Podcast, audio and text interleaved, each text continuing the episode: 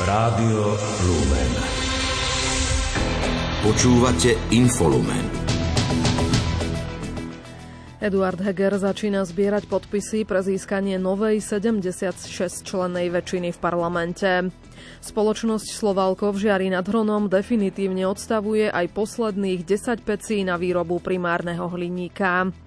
Koledníkov dobrej noviny dnes prijala prezidentka Zuzana Čaputová. Infolumen vás pozývajú počúvať Peter Ondrejka a Julia Kavecká. Domáce spravodajstvo. Dočasne poverený premiér Eduard Heger oznámil, že začína zbierať podpisy poslancov pre získanie novej 76-členej väčšiny, ktorá by podporovala jeho vládu. Jeho ambíciou je doviesť krajinu do riadných parlamentných volieb v roku 2024.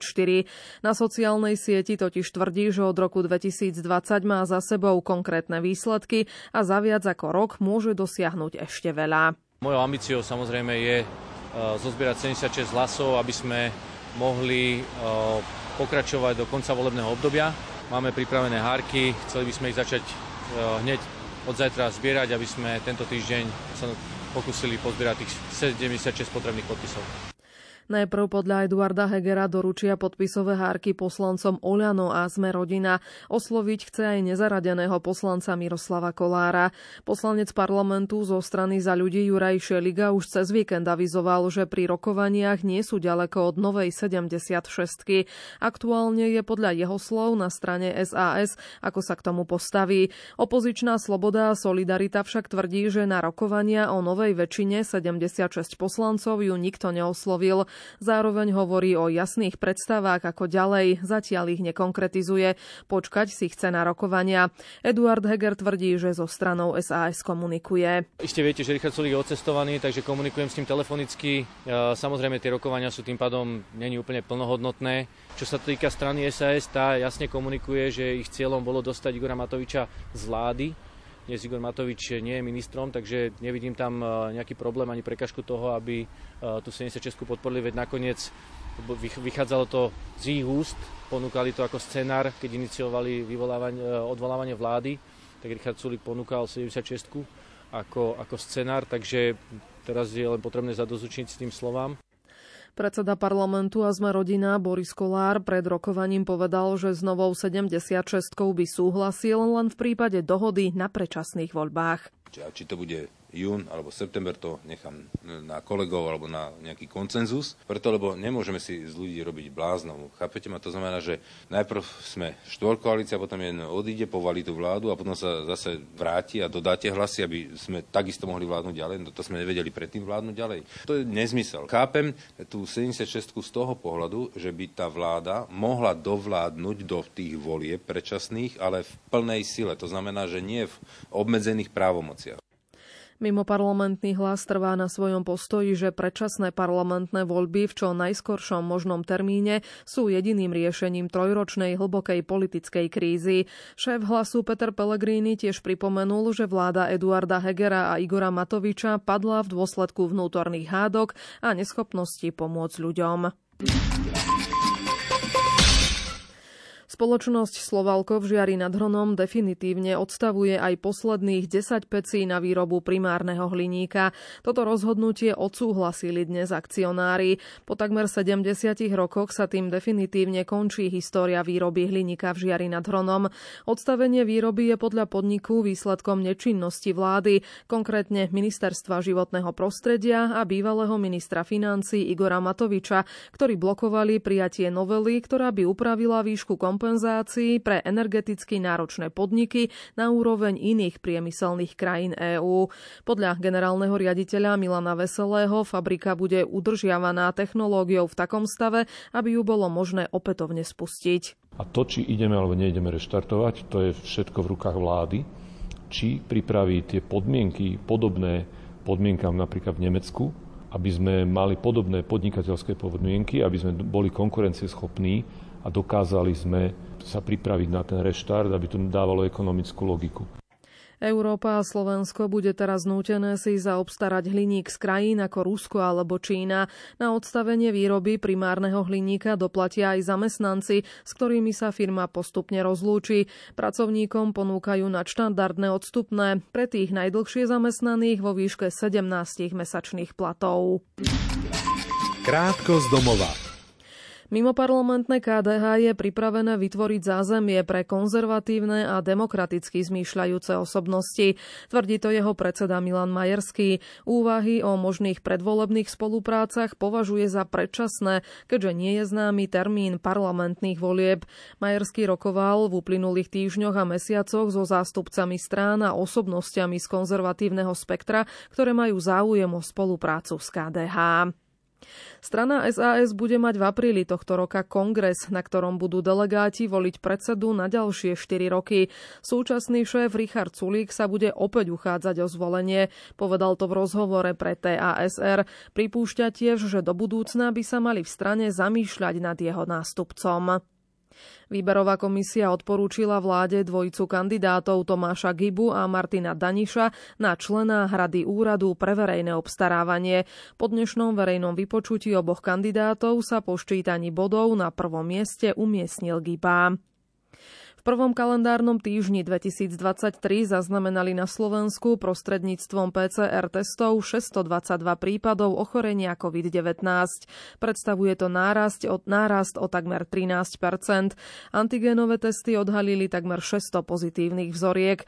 Najviac prípadov od začiatku roka bolo zaznamenaných v Košickom kraji, najmenej v Žilinskom. Dnes podvečer opäť sprejaznia most ponad rieku Váh v Lohovci. Riaditeľka odboru komunikácie Trnavského samozprávneho kraja Natália Petkáčová vysvetlila, že o vrátení automobilovej dopravy na najdlhší most vo vlastníctve kraja rozhodol okresný úrad na základe výsledkov skúšky zaťažiteľnosti mosta, ktorá dopadla veľmi dobre. Most ponad rieku Váh v Lohovci bude opäť sprejaznený pre motorové vozidlá v pondelok 9. januára 2023 od 8 18. hodiny. Prvé prímeské autobusy sa na most vrátia v útorok 10. januára. Komplexná rekonštrukcia mosta bude pokračovať bez ďalších výrazných dopravných obmedzení. Končí sa tak obdobie dočasných obmedzení, ktoré znižovali komfort obyvateľov Hlohovca a jeho okolia. Posilnené vlakové spojenie Hlohovca s Leopoldovom bude k dispozícii ešte do nedele. Následne budú vlaky na tejto trase premávať v štandardnom režime podľa platného grafikonu. V rámci ďalšej rekonštrukcie mosta budú ešte dobudované cyklotrasy po oboch stranách, ako aj druhy schodníkov. Nasledujúce práce sa budú týkať spodnej stavby a okolia mosta.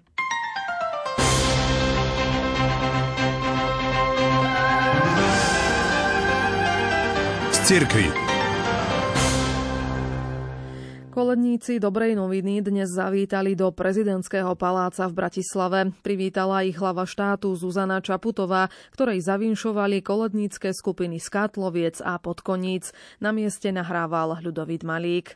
Koledovanie u slovenských prezidentov má už dlhoročnú tradíciu. Tento rok koledníkov privítala prezidentka Zuzana Čaputová. V príhovore sa im poďakovala za všetky vinše a zároveň vyzdvihla celoročnú činnosť hnutia kresťanských spoločenstiev detí ERKO. Myslím, že naozaj v tej vašej organizácii a v organizácii ako je tá vaša sa spája tá najlepšia kombinácia pomoci, dobra, nádeje, aj toho symbolu, ktorý ste si zvolili pre tento rok a to je tá zmena z púšte na záhradu. A myslím, že to všetci potrebujeme bez ohľadu na geografiu. Prezidentke tento rok prišli zavinšovať dve kolednícke skupiny Skátloviec a Podkoníc, ktorých sprevádzal riaditeľ Dobrej noviny Daniel Fiala. Pani prezidentka bola naozaj na nás veľmi milá. Um, najviac sa asi teším, že vyzdvihla tú celoročnú činnosť RK. Že nie len koledovanie ako také, ale to, že sa snažíme deťom pripraviť priestor, čas a dávať im príležitosť, aby mohli rásť vo svojich spoločenstvách aj v aktivitách, napríklad pre druhých ľudí. Koledníci prišli Zuzane Čaputovej nie len zavinšovať, ale priniesli jej aj niekoľko darov, o ktorých nám viac povedala Lucia Madarásová z Podkoníc. Tak v rámci darov, ktoré sme dali, alebo ktoré sme priniesli z našej obce, to bol v prvom rade drevený svietník s rôznymi erbami a s rôznymi ornamentami, ktoré zobrazovali či už e, erko v rámci organizácie, v rámci ktorej máme dobrú novinu, takisto tam bol vzor e, kostolika z našej obce, kostol Ducha Svetého a takisto erb našej obce, obce Kátlovce. Takisto sme priniesli med z našej tvorby z Kátloviec a takisto e, obraz od našej autorky priamo tiež z Kátloviec. Do 28. ročníka Dobrej noviny sa zapojilo viac ako 600 farností na celom Slovensku. Verejná finančná zbierka, do ktorej môžete prispieť, potrvá do 31. marca a doteraz sa podarilo vyzbierať viac ako 500 tisíc eur. Jedným z predsavzatí bratislavského arcibiskupa Stanislava Zvolenského pre tento rok je, aby sme po období pandémie tento rok pokračovali v duchovnom uzdravovaní. Uviedol to v relácii aktuálne od nás na Facebooku arcidiecezy. Lebo myslím, že aj obdobie e, pandémie prinieslo veľký zásah aj do nášho duchovného života.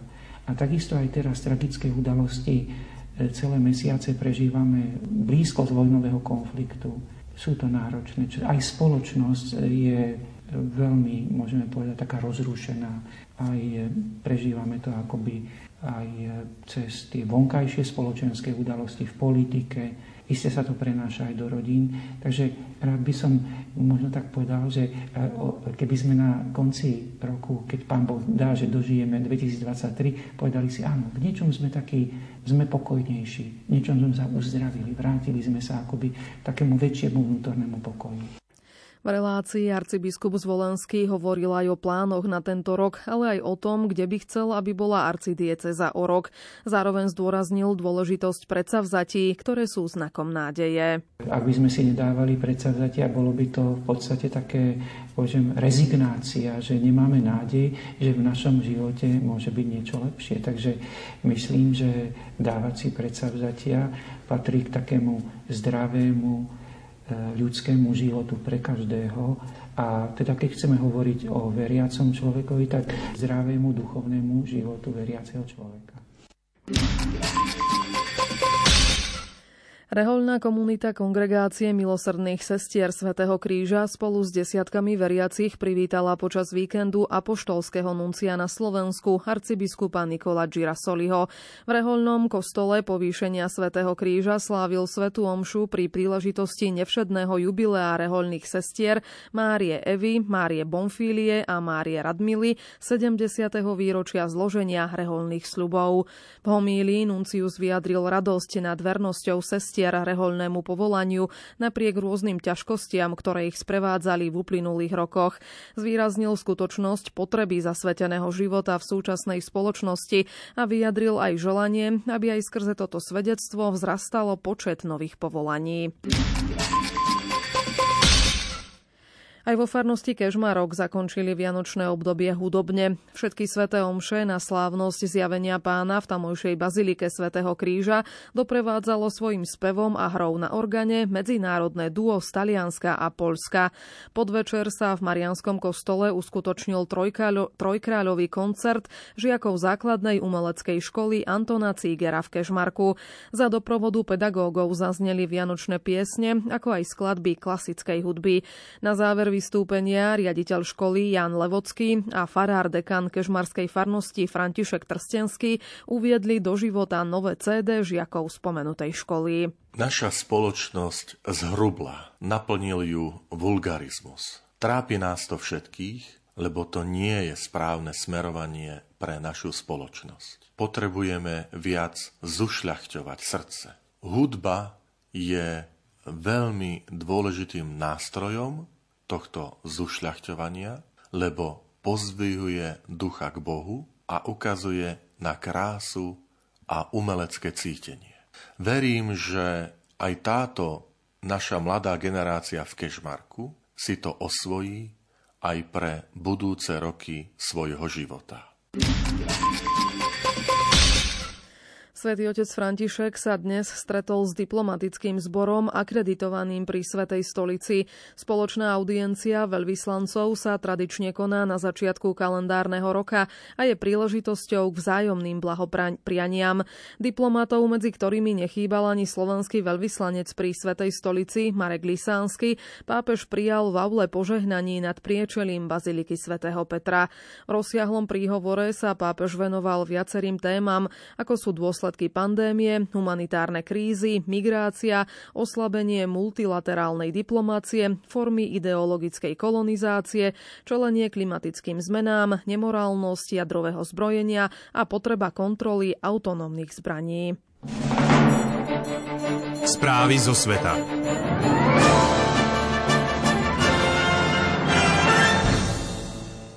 Mestský súd v Prahe dnes oslobodil českého expremiéra a predsedu hnutia Ano Andreja Babiša v dotačnej kauze farmy Čapí hnízdo.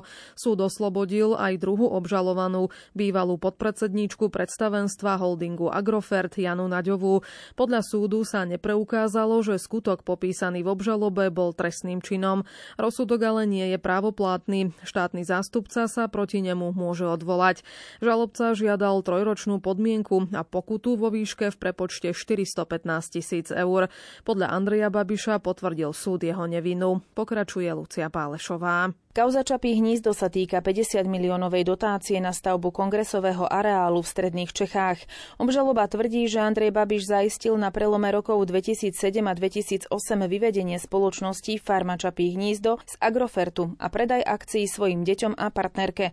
Podľa prokurátora Jaroslava Šarocha to urobil preto, aby farma zdánlivo splňala podmienky na získanie dotácie pre malé a stredné podniky. Naďová podľa obžaloby úspešnú žiadosť o dotáciu podala. Podľa sudcu Jana Šota sa však nepodarilo dokázať, že by bol Babiš skutočným vlastníkom akcií, ktoré formálne vlastnil Andrej Babiš mladší. Ten opakovane tvrdil, že zohral úlohu bieleho konia a pod zmluvami o prevode akcií nebol v skutočnosti podpísaný on. Expremier Českej republiky a kandidát na prezidenta Andrej Babiš privítal rozhodnutie súdu.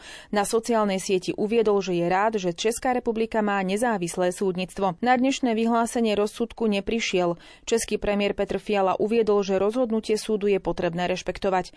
Podľa neho je podstatný fakt, že naozajstné politické zápasy sa v demokracii odohrávajú vo voľbách a nie v súdnych sieňach. Protikandidátka Andrea Babiša na post českého prezidenta Danuša Nerudová vyzvala na rešpektovanie rozsudku.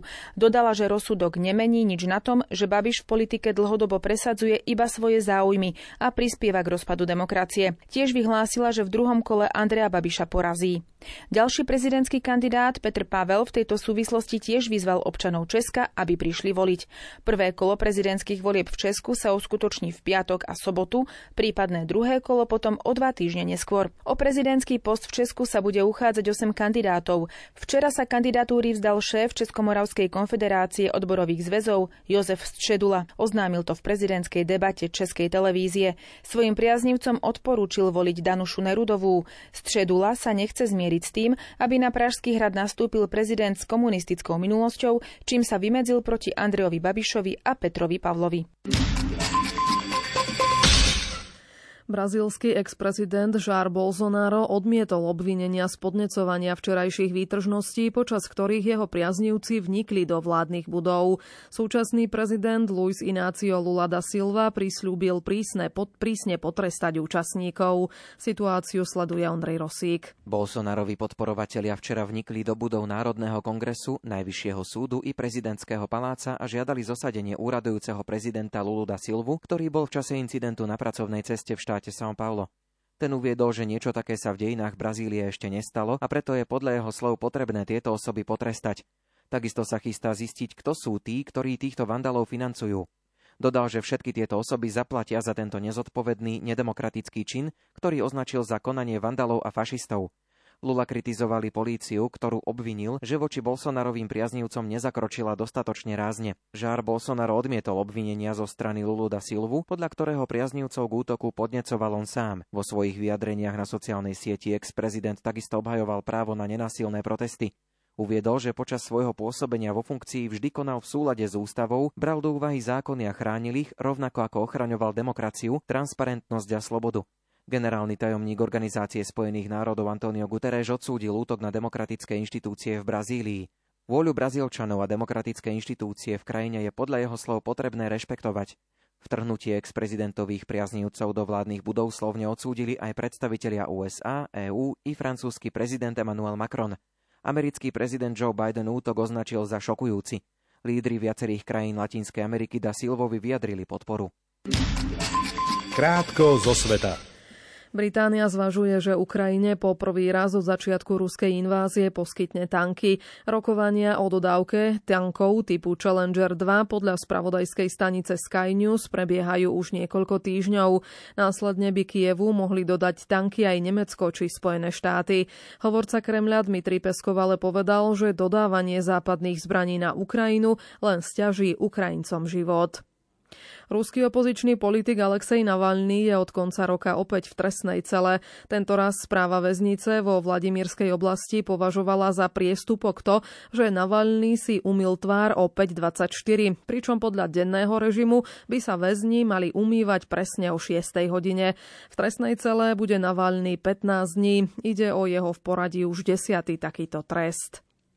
Ruský prezident Vladimír Putin požiadal dolnú komoru parlamentu štátnu dumu, aby ukončila pristúpenie k dohovoru Rady Európy o boji proti korupcii, ktorý Rusko podpísalo v roku 1999.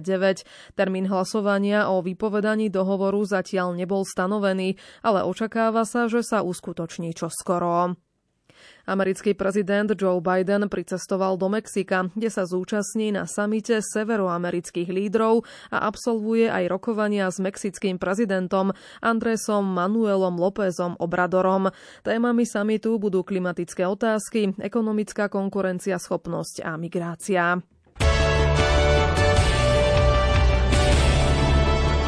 Šport Rádia Lumen. Hokejisti zvolená sa po 27.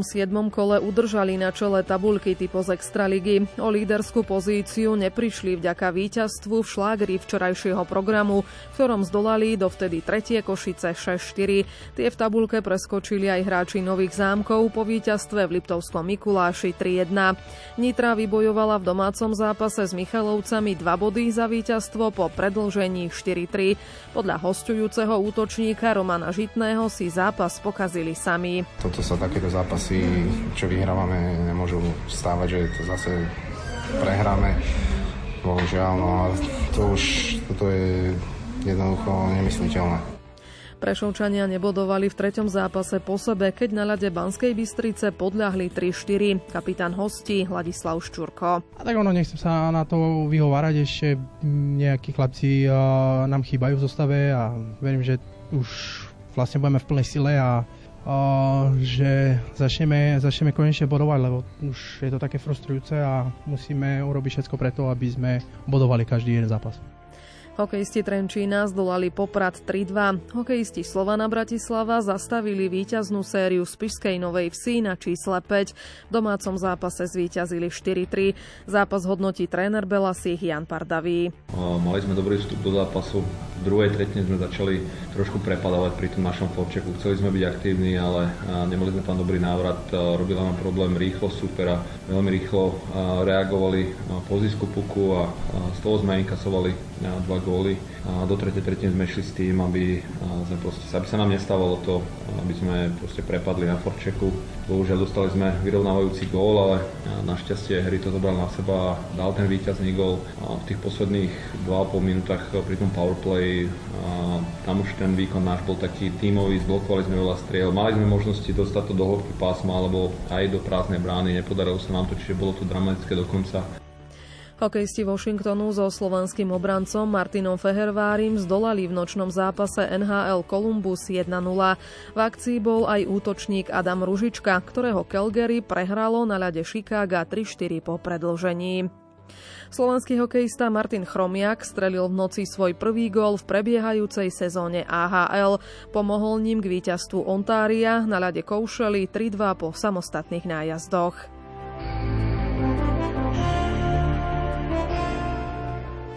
Novým trénerom portugalskej futbalovej reprezentácie sa dnes stal Roberto Martinez. Bývalý kouč Belgická nahradil Fernanda Santosa, ktorý ukončil svoje pôsobenie na lavičke po vypadnutí vo štvrťfinále majstrovstiev sveta v Katare. Portugalsko je jeden zo súperov Slovenska v kvalifikácii Euro 2024. Futbalisti Neapola napravili dojem zo stredajšej prehry na pôde Interu Miláno a po včorajšom triumfe nad domácou Sampdoriou 2-0 zvýšili svoj náskok na čele tabulky série A na 7 bodov. Z víťazstva v Janove sa tešil aj slovenský stredopoliar Stanislav Lobotka, ktorý odohral za SSC celý zápas. Úradujúci maj- majster AC Miláno viedol doma nad AS Rím 2-0, v samom závere však inkasoval dva góly a klesol na tretiu priečku o skóre za druhý Juventus.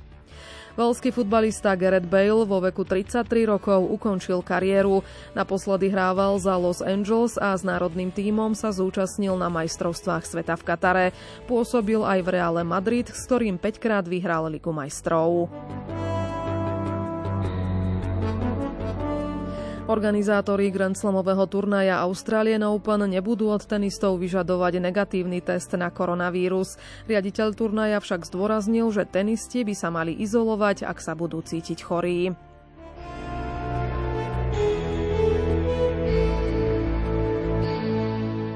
Slovenskí hádzanári úspeli v prípravnom zápase v Trnave, keď zdolali Čile 40-29 potom, čo v polčase prehrávali o gól. Zverencov trénera Fernanda Guricha čakajú po konfrontácii s účastníkom blížiacich sa majstrovstiev sveta ešte dve prípravné stretnutia. 14. a 15. januára sa stretnú v dvojzápase s Českom v Kutnej hore. Počasie od zajtra sa už začne ochladzovať. Či sa dočkáme aj snehových prehánok, povie Peter Jurčovič. Studený front sa pomaličky bude presúvať teda na východ, čo by mohlo znamenať, že aj keď v noci ešte stále bude aj s dažďom a väčšinou s dažďom, ale napríklad v Poprade alebo tam v tých nadmorských výškach a, a ďalej vyššie a vyššie, tam by malo snežiť už v noci, takže cestári budú mať asi v noci na útorok už aj trošku problémy, práce dosť a aj vietor sa bude zosilňovať, takže tento ešte môže trošku komplikovať. A zajtra cez deň e, zrážky by sa mali viac sústredovať už do východnej časti Slovenska, hlavne bansko a Košický kraj. A teploty Ráno to bude asi všetko nad nulou, okrem tých horských dolín, preto tam som povedal aj poprad, že môže snežiť, teplota môže, predpokladám, že bude okolo nuly, minus 1 a to je dosť nebezpečné. A potom cez deň na severe asi tak od 0 do 4 stupňov a na ostatnom území od 4 do 8 stupňov. Čiže stále o nejakej zime sa až tak veľmi hovoriť nedá, aj keď zosilňujúci sa severný vietor bude trošku nepríjemný. No a čo do množstva zrážok, tak tá zrážková činnosť je dosť intenzívna, ešte som to nepozeral, že koľko za dnešný deň, ale rátame s tým, že do zajtra by to mohlo dať aj takých 20, možno aj 30 mm zrážok. To je dosť. A na tých horách, keď to nebude pršať, ale bude snežiť, tak to môže dať 10 až 15 cm snehu a zajtra cez deň ešte ďalších 10 až 15 cm snehu, takže lyžiari a najmä tam v tých lyžiarských strediskách od 900 metrov vyššie a tam niekde tak môžu začať e, jasať, že konečne, lebo doteraz, keď to tam všade pršalo, tak podmienky na lyžovanie sa teda naozaj z, dňa, z hodiny na hodinu zhoršovali, no ale tak teraz by sa to malo trošku, trošku zlepšiť, takže asi poteším trochu takto. Našom večernom vysielaní dnes potešíme najmä tých, ktorí radi spoznávajú našu krajinu. Reč bude o geocachingu. Hosťom študentského šapita o 20. hodine bude Miroslav Škorupa. Infolument dnes vysielali Peter Ondrejka a Julia Kavecká. Do počutia.